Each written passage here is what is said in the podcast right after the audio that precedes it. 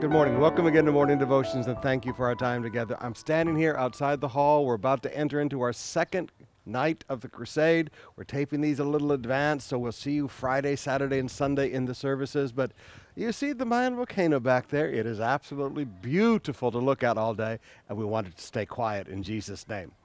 In Luke chapter 4, beginning with verse 1, I want to talk to you about temptation.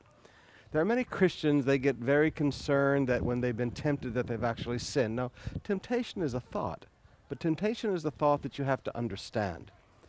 Jesus, full of the Holy Spirit, returned from the Jordan and was led by the Spirit into the wilderness for 40 days, being tempted by the devil. He ate nothing during those days, and when they had ended, he was hungry. And the devil said to him, If you are the Son of God. Now, very quickly, I want to show you how temptation works. Number one, temptation begins with insecurity. Satan wants to make you insecure in who you are. And then, secondly, I want you to notice that Satan will show you things in temptation. Verse 8 And the devil took him up and showed him all the kingdoms of this world. You know, in temptation, the devil will show you things. He will show you opportunities. He will show you possibilities. And that's not God speaking to you, that's the devil speaking to you.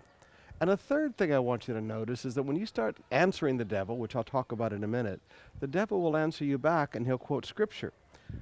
Verse 9 and 10 And he took him to Jerusalem, set him on the pinnacle of the temple, and said to him, If you are the Son of God, there's that insecurity again, throw yourself down from there, for it is written. And the devil quotes scripture to him.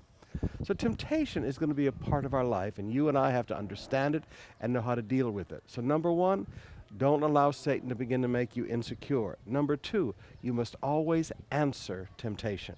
Jesus always answered it with the word, It is written. Never ignore temptation. When, when evil thoughts come into your mind, those are temptations. When those things come into your mind, don't, don't just let it stay there. Don't just ignore it and try to put it out of your head. Answer it with the word of God. Answer temptation with the word. This is what the Bible says.